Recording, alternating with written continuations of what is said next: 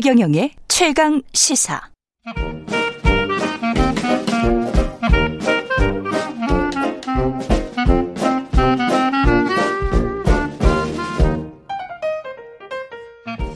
네, 최경령의 최강 시사 경제합시다. 월요일은 명쾌한 경제 이야기 해보고 있습니다. 오늘도 박정호 명지대학교 특임 교수 나오셨습니다. 안녕하십니까? 예, 안녕하세요. 예. 대우조선과 조선업 이야기를 좀 해봐야 될것 네. 같은데요. 이번 사태는 어떻게 보셨습니까? 예, 뭐, 뭐, 누가 저한테 뭐 그런 거 물어보진 않겠습니다만, 만약에 박 교수 생각에 우리나라에서 제일 중요한 industry 하나만 꼽아라 라고 한다면, 음. 저는 단연코 뭐 이론의 여지도 없이 조선업을 꼽습니다. 아, 그래요? 예, 그 이유는 예. 반도체라든가 뭐 우리나라를 대표하는 다른 산업군들도 있잖아요. 음. 근데 그 산업군들보다 조선업이 가지는 영향력이 크기 때문인데요. 첫 음. 번째는 100을 팔았을 때 순수 우리나라의 낙수 효과로 떨어지는 게 조선업은 거의 99% 떨어집니다. 그러니까 반도체나 이런 것들은 로얄티 주고 뭐 하고 해서 남는 게 생각보다 적은데 조선업은 진짜 A부터 Z까지 전부 국산화가 돼 있고 내재화가 돼 있기 때문에 99% 떨어지고요. 아. 그다음에 고용이 우리나라에서 제일 지금 화두인데 그렇죠. 네. 고용 유발 개수라고 해서 10억을 투자했었을 때 그것으로 유발되는 고용 창출 효과 부분에 있어서도 조선업은 뭐 자동차, 반도체, 디스플레이 이런 것과 몇배 달하는 고용 창출을 유발하거든요. 아, 그렇군요. 그럼요. 그러니까 네. 우리나라에서 지금 가장 큰 난제들에 해당되는 어 저성장, 고용 창출 이런 것들에 대한 숙제를 어 음. 지금도 이 조선업 덕분에 상당 부분 해결하고 있었었고 네. 앞부분도 조선 앞으로도 조선업이 없으면 음. 이런 것들을 해결할 수 있는 industry가 뭐 있을까 했었을 때 대안이 별로 없습니다. 정말 그러네요. 중요한 어 산업이고요. 음. 하나만 더 말씀 드리고 오늘 얘기 더 하면 저는 조선업을 봤을 때 참 우리나라 국민이라는 거에 자긍심을 느낄 정도였어요. 예. 어, 대양을 떠돌아다니는 규모감 있는 배 두 척 중에 한 척은 우리나라에서 건조했다라고 봐도 되는 통계거든요. 그 정도예요? 예. 그러다 보니까 뭐 이 조선 즉 배를 만들 수 있는 전 세계 이제 나라도 몇 안 남았고 음. 그 중에서 가장 또 최근 들어서는 고부가가치 배들은 전부 우리나라에서 건조하고 있습니다. 예. 그러다 보니까 이번 그 여러 노사 간의 음. 파업이 음. 원만하게 해결되기를 어, 그 누구보다도 바라했었는데요. 음. 뭐 이번에 합의 사항부터 하나씩 말씀드리면서 예. 이걸 어떻게 해결 해석해야 되는지에 대해서 좀 설명을 드리면 음. 합의 사항이 일단 4.5% 임금 인상. 네, 예. 일단 예. 4.5% 인상이라는 숫자를 들어보셔서 아시겠지만 이거는 인상이 요즘 같은 물가 상승률에선 아니죠. 뭐 그저 그런. 예. 예. 그리고 더 정확히 말씀 드리면 그동안 이 파업을 하신 분들이 그 피켓으로 들었던 슬로건이 음. 임금 인상이 아니었어요. 음. 임금 복구입니다. 예, 맞아요, 네. 맞아요. 본인들이 네. 원래 받았던 수준만이라도 좀 돌려주십시오라는 거지. 2014년 수준. 예, 예. 뭐 엄청나게 올려달라는 게 아니에요. 음. 그러면 그동안 왜 이렇게 인건비가 오히려 떨어졌다 떨어졌냐? 그리고 이것도 제 수준까지 올라오지도 못하고 있었느냐? 이제 이게 중요한데요. 그걸 좀 듣고 싶네요. 예, 첫 번째로는 우리나라의 선박의 산업 구조가 좀 바뀐 게 있는데 음. 어, 선박도 쉽게 얘기해서 저사양 선박이고 고사양 선박이 있겠죠. 예. 그러니까 값싼 인건비를 기반으로 그걸 경쟁력 삼아서 납품해서 만들 수 있는 배들이 있는데 음. 이런 것들은 사실 중국의 저가 인력들과 경쟁을 하다 보니까 우리나라도. 인건비를 낮추지 않고서는 살아남을 수가 없어요. 음. 그런데 그러면 우리나라는 고부가가치 어, 선박에서도 상당히 많은 역량을 확보했다고 하던데라는 예. 말씀들을 많이 하시는데 음. 이제 여기에서도 문제가 있습니다. 최근 한 5, 6년 뭐그 이전에도 그런 음, 기사들이 많이 있었는데요. 우리나라가 어디 외국에서 수주받았던 배들을 보면 앞에 슬로건이 항상 붙어 있어요. 뭐예요? 최고, 최초, 최대. 이런 아, 맞아요, 네. 맞아요. 예. 뭐 최초의 드릴십이니 뭐 네. 최대 규모의 해양 플랜트니 뭐 네. 이게 다 우리가 장식했거든요. 그랬죠, 그랬죠. 자, 그런데 이 최초, 최고, 최대라는 건 달리 말하면 지구인 중에서 그걸 해본 사람이 아무도 없다는 거예요. 음. 최초로 해봤다는 거잖아요. 예. 그 얘기는 무슨 얘기냐? 쉽게 얘기해서 그걸 만들어서 납품하는데 정확하게 얼마를 불러서 그래서 내가 얼마를 남기게 될지를 그 누구도 모른다는 거예요. 아. 한 번도 걸어가 보지 않은 길을 가보는 거잖아요. 가격이구나. 그렇죠. 예. 그러다 보니까 야 이게 우리가 이 정도 금액을 불러서 수주 받고 음. 그리고 나서 우리가 이 정도 남길 수 있겠지 하고 했었던 일들이 많이 있었는데 그럴 줄 알았어. 예, 그런데 뭐 드릴십을 비롯해서 해양 플랜트 대규모 적자로 끝난 것들이 너무 많아요. 맞습니다, 맞습니다. 뭐 물론 그 과정에는 외부적인 요인 변경들이 있었어요. 뭐 음. 유가가 급락해서 해양 플랜트 가져가기로 했던 곳에서 갑자기 우리 그 가격에 못 가져간다, 다시 내고 들어오고 뭐 이런 것도 있었지만 예. 궁극적으로 일부는 아직까지 누구도 안 가본 길을 가다 보니까 시행착오가 있었던 겁니다. 음. 그런데 LNG 선이라든가 고, 고부가가치 해양 플랜트 같은 경우는 우리나라가 전전 세계 발주량의 90% 이상을 싹쓸이 하고 있거든요. 예. 그러니까 이런 아무도 안 가본 배는 한국밖에 못 만들어라는 컨센서스는 국제사회에 있는데 예. 문제는 우리가 그거를 아직까지 완벽하게 기술적으로 뭐랄까요 숙련 단계에 있지는 않은 거예요.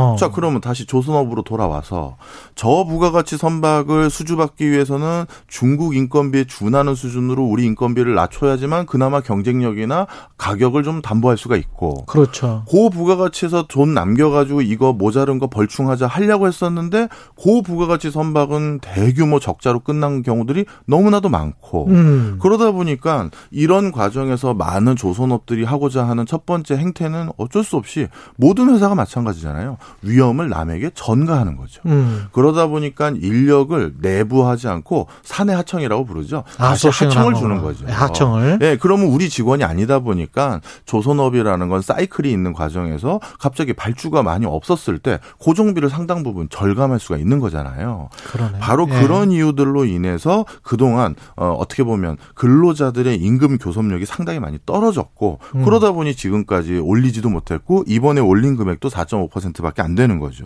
아. 그 다음에 1년 단위 개, 근로 계약을 다시 하겠다, 휴가비 지급하겠다. 이거 어떤 회사에서는 당연한 당, 소리, 당연한, 당연한 소리를 네. 지금 하는 거고요. 그 다음에 폐업 업체에서 고용을 승계하겠다. 요건데, 음. 요거는 어찌 보면 인심을 쓴 거긴 하지만 음. 실질적으로는 어, 이게 무조건 될 수밖에 없는 맥락이 있는데요. 우리나라에서 조선업이 여기까지 올라온 가장 큰 배경은 뭐랄까 숙련공들이 많았기 때문이거든요. 그렇죠. 어, 전 세계 누구도 따라잡을 수 없는 어. 그런데 이 숙련공의 숫자가 급격히 줄고 있습니다. 음. 2014년도를 기준으로 했었을 때 그때 우리 조선업에서 직간접적으로 활동하고 있는 근로자의 숫자가 한 20만 명 가까이 됐는데요. 예. 작년 연말 기준으로 근, 어, 조선업의 근로자 숫자가 9만 명으로 떨어졌어요. 음. 그러니까 그, 여기 종사하고 있는 근로자 가 절반으로 줄어든 거예요. 예. 그러니 앞으로는 누가 과연 이 도제식으로 다음 후배들에게 이걸 가르쳐 줄 수가 있고 그리고 대규모 수주를 받았을 때 인력이 지금 모자란 상황이거든요. 그렇죠. 그러다 보니까 이 폐업 업체 고용 승계는 사실 사측이 더 급한 거예요. 아. 근로자가 없는데 어 업체에서 뭔가 근로자가 다 폐업해서 어 바깥에 나가게 됐다. 그렇죠. 당연히 지금 부를 수밖에 없는 수순인 거거든요. 지금 막 배를 건조를 해야 되니까. 그렇죠. 예. 그러다 보니까 이번에는 뭐 사실 뭐 그 많은 근로자들이 뭐 조금 얻은 것도 있으시겠지만 또 양보하시는 게 분명하다. 음. 자 그러면 사측은 뭐 그냥 무조건 뭐 아무 문제 없이 이걸 그냥 이익만 본 거냐? 음. 이 사측도 좀 고민이 있어요. 예. 어떤 거냐 하면 최근에 이제 변화되는 이제 조선업의 급 변화되는 그 상황인데요. 음. 작년까지 바로 전방 산업이라고 할 수 있는 해운업이 엄청난 호황을 갖다 보니까 예. 조선업도 이익이 많이 늘어나고 있는 추세에 있었던 건 사실입니다. 예. 근데 올해부터 상황이 바뀌었어요. 첫 번째 러시아 우크라이나 전쟁인데요. 아. 우리나라에서 지금 수주받은 배 중에서 러시아에서 발주한 배가 한 10조 원 정도 됩니다. 10조 원이나 돼요? 네. 네. 그런데 이 10조 원 돈이나 받을 수 있을까? 그리고 그러네. 이거 뭐 공사 끝까지 해도 되는 건가? 의구심이 많은 거죠. 또 루브라로 지급한다면 또 곤란하잖아요. 아이고, 그것도 곤란하고요. 예. 그러다 보니까 이 10조 원에 대한 어찌 보면 잠정적인 부실 채권을 떠안을 수도 있다라는 리스크가 사측에도 있었었고요. 그 다음에 자, 자, 저 조선업을 만들 때 그러니까 배를 만들 때 가장 중요한 원가가 후판이라는 건데 그렇죠. 한 6mm 이상 되는 두꺼운 강판을 후판이라 부르는데요. 후판의 가격. 예. 이 후판 가격이 거의 지금 20% 가까이가 저 조선 전체 원가에 차지하는데 예. 이 후판 가격이 계속 오르고 있거든요. 음. 작년 대비 벌써 50% 이상 올라갔고요. 예. 그러다 보니까 본인들이 배를 만들어 주겠다는 가격은 먼저 정해졌는데 그렇죠. 실 실제 자재 가격이 계속 뛰니까 그것도 음. 예상하는 범주 이상으로 뛰고 있거든요. 예. 요즘과 같은 인플레이션을 예측한 애널리스트 경제학자는 거의 없어요. 없죠. 네. 예. 그러다 보니까 이건 다 만들고 나면 손해 보는 장사를 할 것 같거든요. 그러네. 그러니까 요것도 문제가 됐고요. 건설업체 도급제하고 똑같은 거고 맞습니다. 예. 그다음에 이제 세 번째가 작년인가 재작년인가 카타르에서 사상 최대 규모의 LNG선을 선, 수주받았죠. 100척을 받았거든요. 100척? 예. 한국이 한국이 예. 3사가요. 음. 근데 이 100척을 수주받았을 때 그때 우리가 가격으로 제시했던 것보다 지금 워낙 이것저것 인플레가 심해지다 보니까 이게 그 가격으로 만들어줬다가는 또 손실 날 것 같은 거예요. 그러다 이거 한두 척도 아니고 백 척이나 되니 그래서 카타르 쪽에다가 야 가격을 좀 다시 음. 조정합시다라고 하지만 카타르 입장에서는 무슨 소리냐 그때 다 얘기 끝난 건데 이러고 있는 또 상황이에요. 계약서 이미 사인했다. 예. 그러다 보니 지금 당장 올해 수, 뭐 어떤 성적표, 작년 성적표 이게 급 개선됐다고 우리가 웃을 수 있는 상황이 아니다라는 사측의 입장도 어느 정도 공감이 돼요. 큰일 났네. 예. 네. 자 이런 것들이 다 같이 맞물리다 보니까 제일 크게 크게 걱정되는 게 뭐다? 저는 그냥 우리나라 조선업의 미래인 거예요. 예. 이런 상황에서 과연 우리나라의 가장 핵심 산업에 해당되고 지금 전 세계적으로 약간 키친, 치킨 게임에 들어갔거든요. 예. 어차피 한 번 이 조선업이라는 건 국가가 만드는 거예요. 음. 전두망 산업이 같이 있어야 되고 그 사람이 만드는 것이기 때문에 반도체는 어찌 보면 IP 즉 특허나 지재권으로 만드는 것이지만 이 조선은 사람의 손으로 만드는 공정 기술이거든요. 예. 그러니까 사람이 대가 끊기면 20년 뒤에 조선업을 다시 부활하자라고 했을 때 그 인력을 수급받을 수가 없어요. 그렇죠. 그래서 그리스, 프랑스, 우리나라의 조선업 뺏긴 나라들이 다시 복구를 못 하고 있는 거예요. 음. 그러다 보니까 중국은 어떻게든 저가 수주에서 한국의 대를 끊으려고 하고 있고 예. 일본은 슬슬 끊겨갔고 음. 이런 상황에서 이 치킨 게임을 잘만 넘기면 우리나라 조선업이 또 10년 가까운 또 큰 호황이 있을 수도 있는데 음. 이게 너무 큰 지금 뭐랄까요 딜레마 속에 있는 거죠.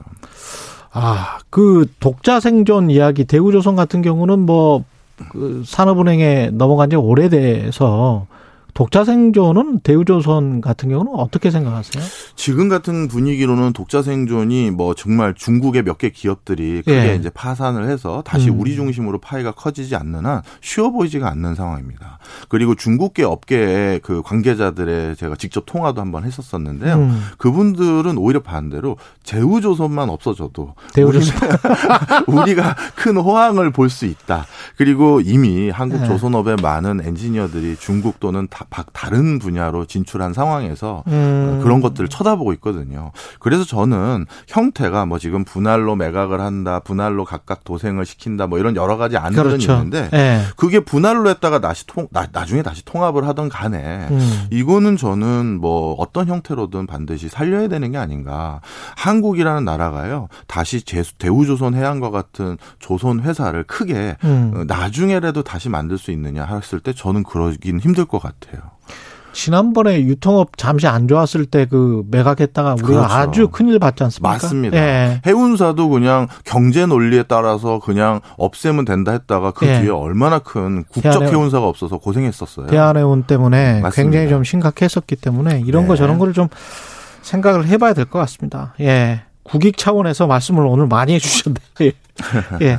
명지대학교 박정호 특임 교수였습니다. 고맙습니다. 감사합니다. KBS 1라디오 최경련의 최강시사 듣고 계신 지금 시각 8시 44분으로 향하고 있습니다.